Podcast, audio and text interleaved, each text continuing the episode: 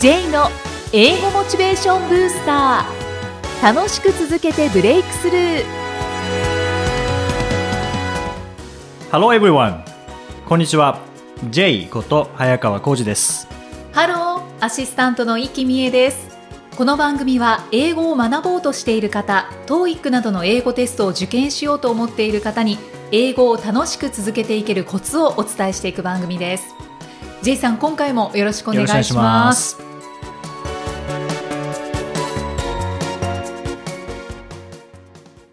さあ今回のテーマは何でしょうか、はい。えー、今回は、カタカナから英単語力を倍増させる方法。カタカナから？カタカナ。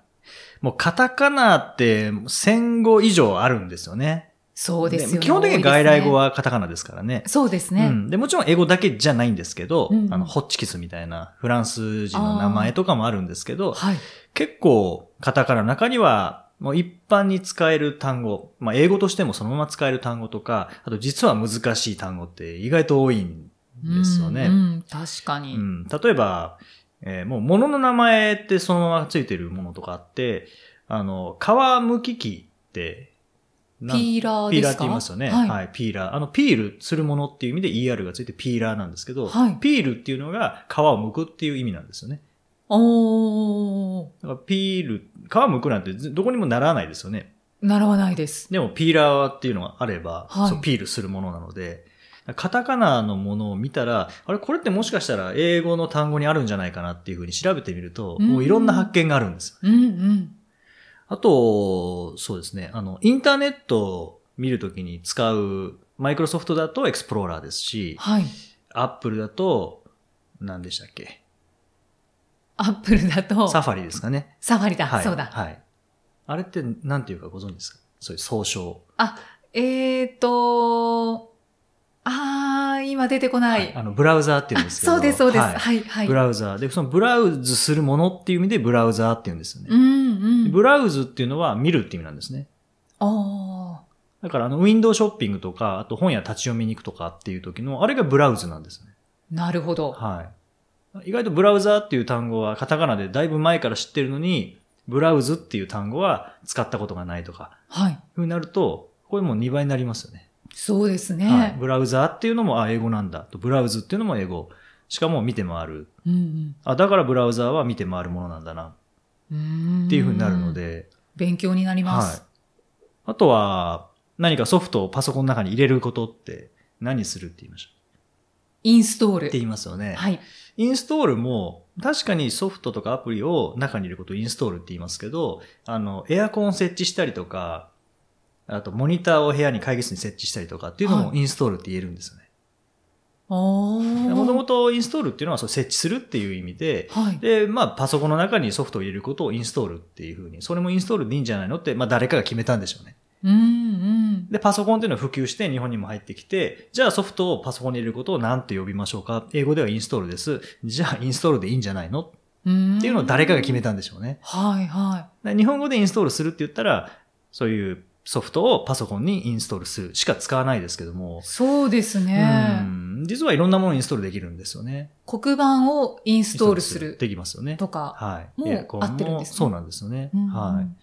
そうすると、インストールっていうものが普段使っている単語ですけども、もう英語としてもどんどんどんどんこう広がっていく知識として入っていきますよね。そうですね、はおーあとは、面白いですね。ダウンロードとか、アップロードとか、あよく使いますありけどダウンねロードしたとかですね。うんうんロードって載せるっていう意味なんですねうん。積み込むっていう意味で。はいそれ下に積み込むなので、まあパソコンの中に入れることをダウンロードですよねう。んうんで、ネットに載せることをアップロードですよね。うんうんあの、宅急便のトラックとかが、う、あの、後ろ、ドア開けて荷物を下ろしている。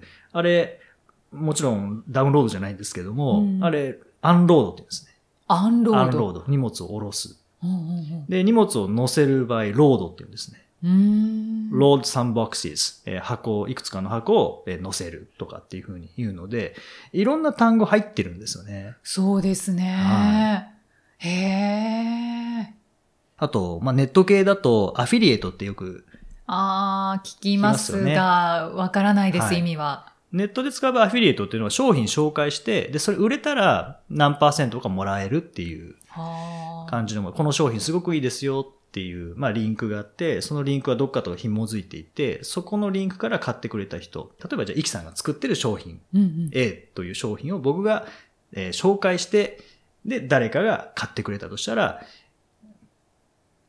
じゃあ1万円だとしましょうか。はい1万円のものを買ってくれるとしたら、例えば、えー5000円僕に、その紹介料として、イキさんは僕に払ってくれるとかっていうのも、うんアフィリエイトっていううんうん制度があるんですけど、はい。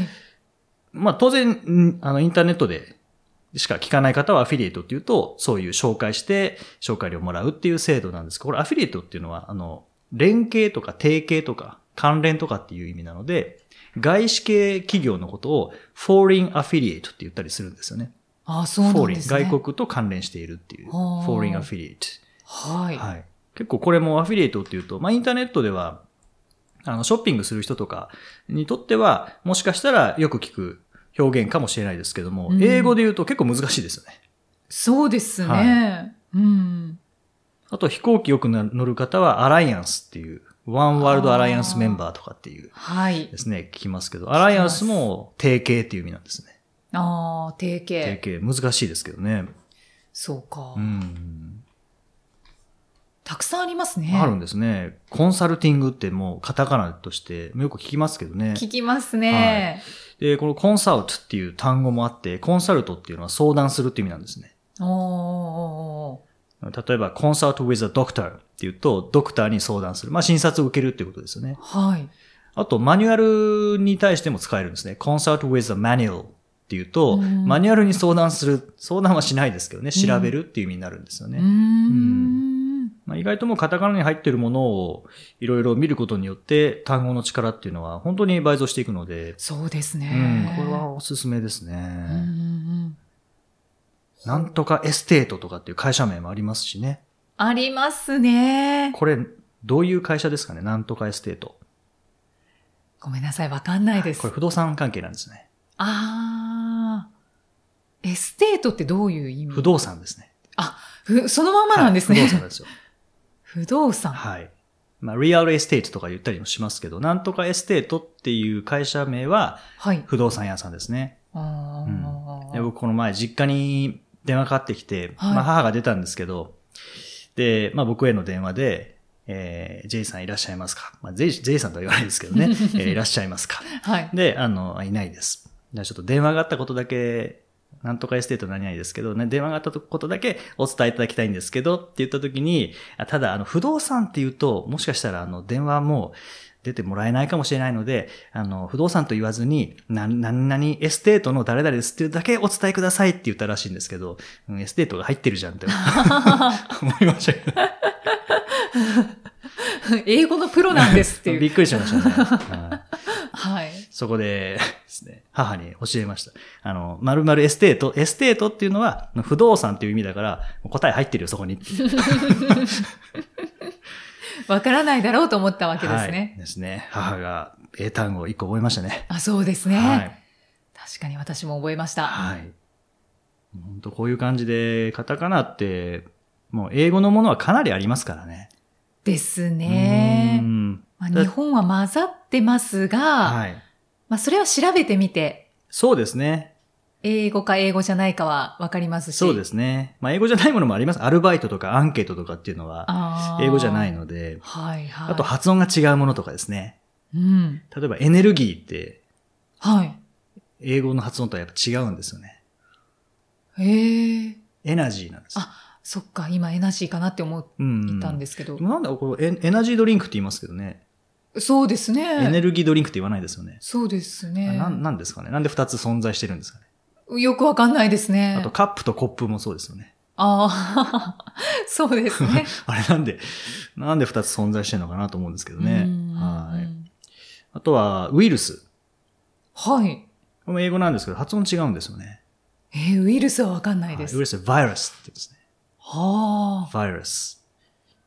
悪そう。悪そうですね。ウイルスよりも悪そうですね。はいはい。そこら辺はちょっとメートルとかもメメールってなりますからね。んそこら辺は発音が違うものはちょっと気をつけなきゃいけないですけど。はい。うん。でもまあカタカナからこうやって学ぶこともできますし、わざわざ調べるっていうよりは、何か見たときに、あれ？このカタカナって英語にあるのかなっていうので調べると、そこで一気に覚えやすくなりますからね。そうですね。はい、もう電車の中にあるカタカナとか、うんうんこう中吊り広告見ながら、あのカタカナってもしかしてとか、はいはい。あとは自分が使ったカタカナで、あれこれはみたいな感じで調べてみると、いろんな発見ありますよね。そうですね。はい。気がついて興味を持ったらすぐ調べてみる。そうです。はい。わはい。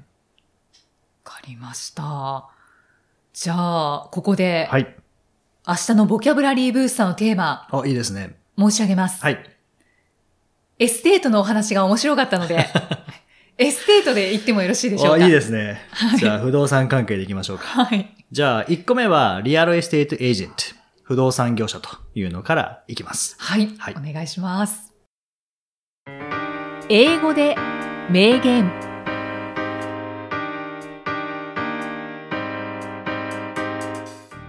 続いては毎日配信している J さんの単語メール、ボキャブラリーブースターから著名人の名言を英語でご紹介いただきます。今回の名言は何でしょうか？はい。今回は、スティーブン・ホーキング。まあちょっと前に亡くなってしまいましたけどね。はいえースティーブン・ホーキングの言葉です。Intelligence is the ability to adapt to change. Intelligence is the ability to adapt to change. インテリジェンス、はい。アビリティはいが聞こえてきました。はい。知性とは、変化に適応できる能力である。変化、今なんか特にそうじゃないですかね。こう、どんどん変化していくそうです時期ですね。技術もかなり、まあ、AI とかですよね。はい。AI が出ることによってなくなる仕事があるとかっていうふうに言われてますけどね。そうですね。うんまた本当に新世代に突入しつつありますよね。そうですよもうね。もう突入してるんですかね。してますね。もう自動運転とかもあれができることによって、タクシーの運転手という職業がなくなるとも言われてますからね。そうですねう。ん確かに知性とはっていうことですよね。そうですね。まあ、どう適応していくかですよね。うんうんうん。でも適応っていうのだと2週間前の配信ですかね、はいあのプロアクティブかリアクティブかみたいな話をした時に、はい。変化してからついていくっていうのはリアクティブですよねリアクションですよね、うんうんはい。じゃなくて変化するから先を読んで行動していくっていうのがプロアクティブなので、はい。どっちかというとなんかこれからはプロアクティブに行動できる能力の方が大事かもしれないですね。確かにそうですうね。ん今そうですよね。あのギグエコノミーっていう言葉が出てきていて。うんでギグエコノミーはまあ単発の仕事っていうような意味のようなんですけど、はい。あのえっ、とウーバーとかあ,、りますよね。うん。時間が空いている時にうん。自由に仕事をする、はい。単発で仕事をしていく、はい。ああいうものがだんだん増えていくだろうってはい言われているので、うんそれって本当にその時代の流れを読みながら仕事をしていくってことじゃないですか。そうですね。なんか本当に変化に適応できる能力これからすごく必要なんだなって思います。絶対大事ですようね。んでいろんな業界で AI っていうのは使われていきますからね。はいなんかそんなもんよくわかんないっていうふうに思っていたら置いてかれちゃいますよね。そうですね、うんじゃあどううまく生かしていこうかって思わないとそうですね。AI を使う側にならないといけないですよね。そうですねうんこれはなんか僕らの仕事もそうですよね。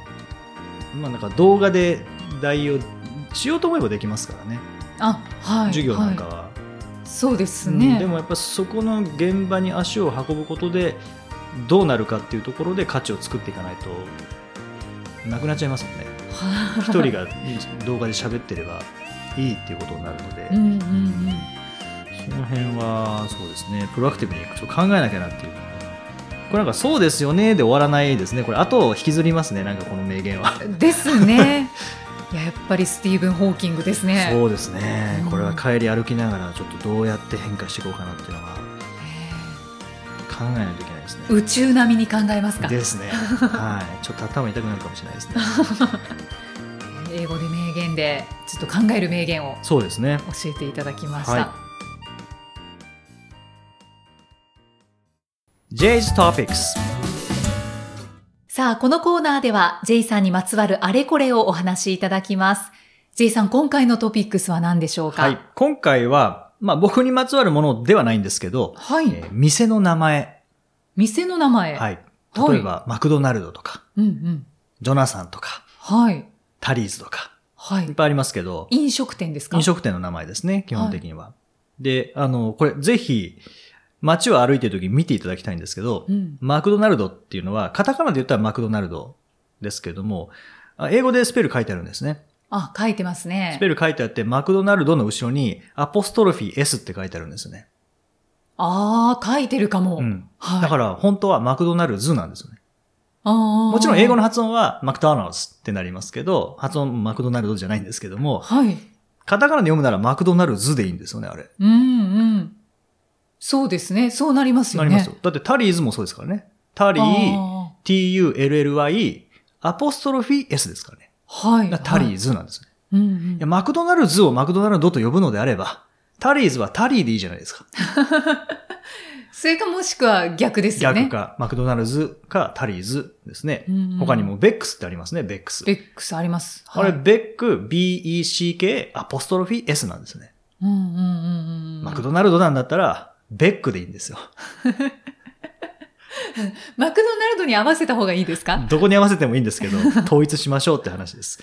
なんか日本は本当にぐちゃぐちゃですよね。それがいいとこなんですけどね。まあそうですねこう。うまく加工して、日本語に合うように入れてきますからね。はい。ジョナサンもそうなんですよ。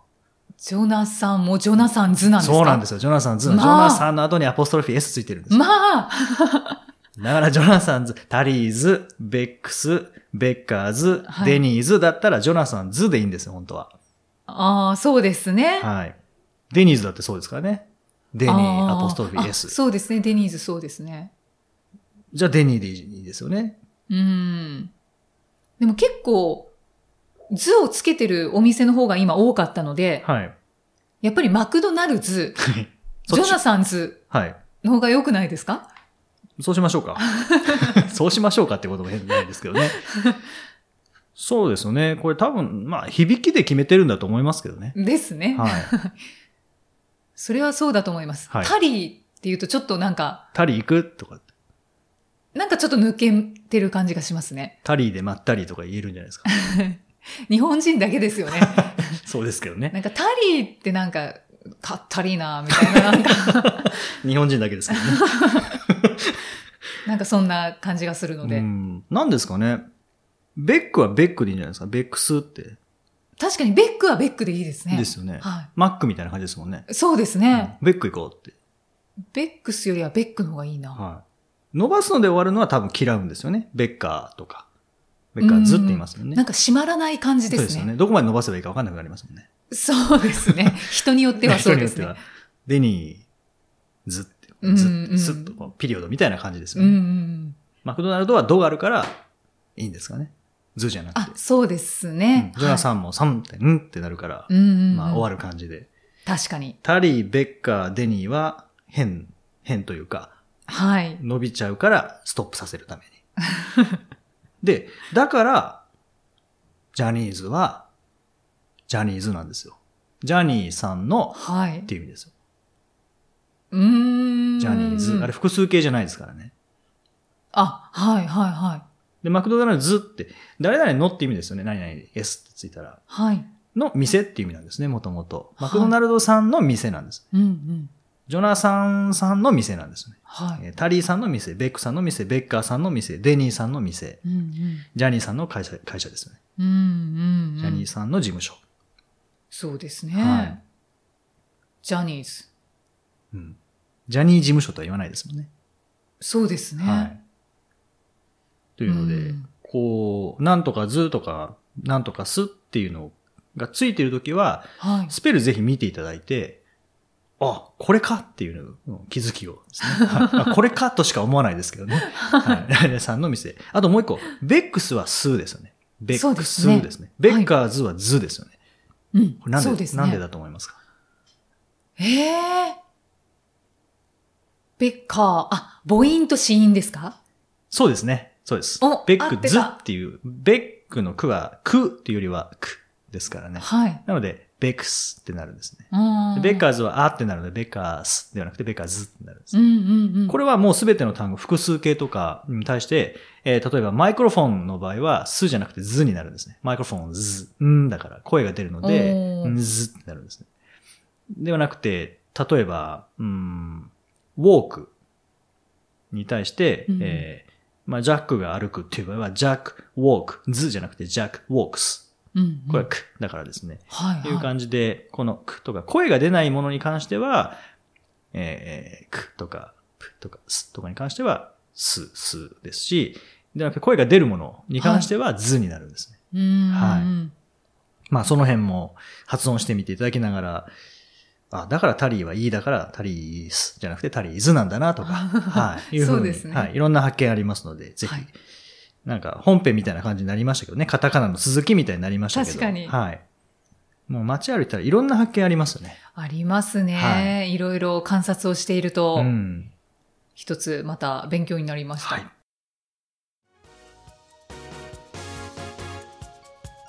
第61回お送りしてまいりました。さあ、J さん、はい今回もたくさんいろいろとお話をしてきましたが、はい6月半ば、まあ、はいちょっと下旬に入りかけていて、もう梅雨の時期ね真っ盛りですよ。はい。6月といえば、はい。J さん、雨はお好きですか？雨が好きかどうか 考えたことないですけどね。状況によりますかね。どこにいるか。状況による。ほう。これから研修に向かうっていう時の雨はやっぱり嫌ですね。あそうですうね。んけど、なんだろう。うん、少しこう運転をしながらどこかに向かう。はい。まあ観光とかではなくて、どこかに向かう時の雨っていうのは、あの、ザーザー降りは嫌ですけど、こう、しとしと降ってる分には僕は結構好きですね。あ、と、今まででここは雨がいいなって思ったのは、はい。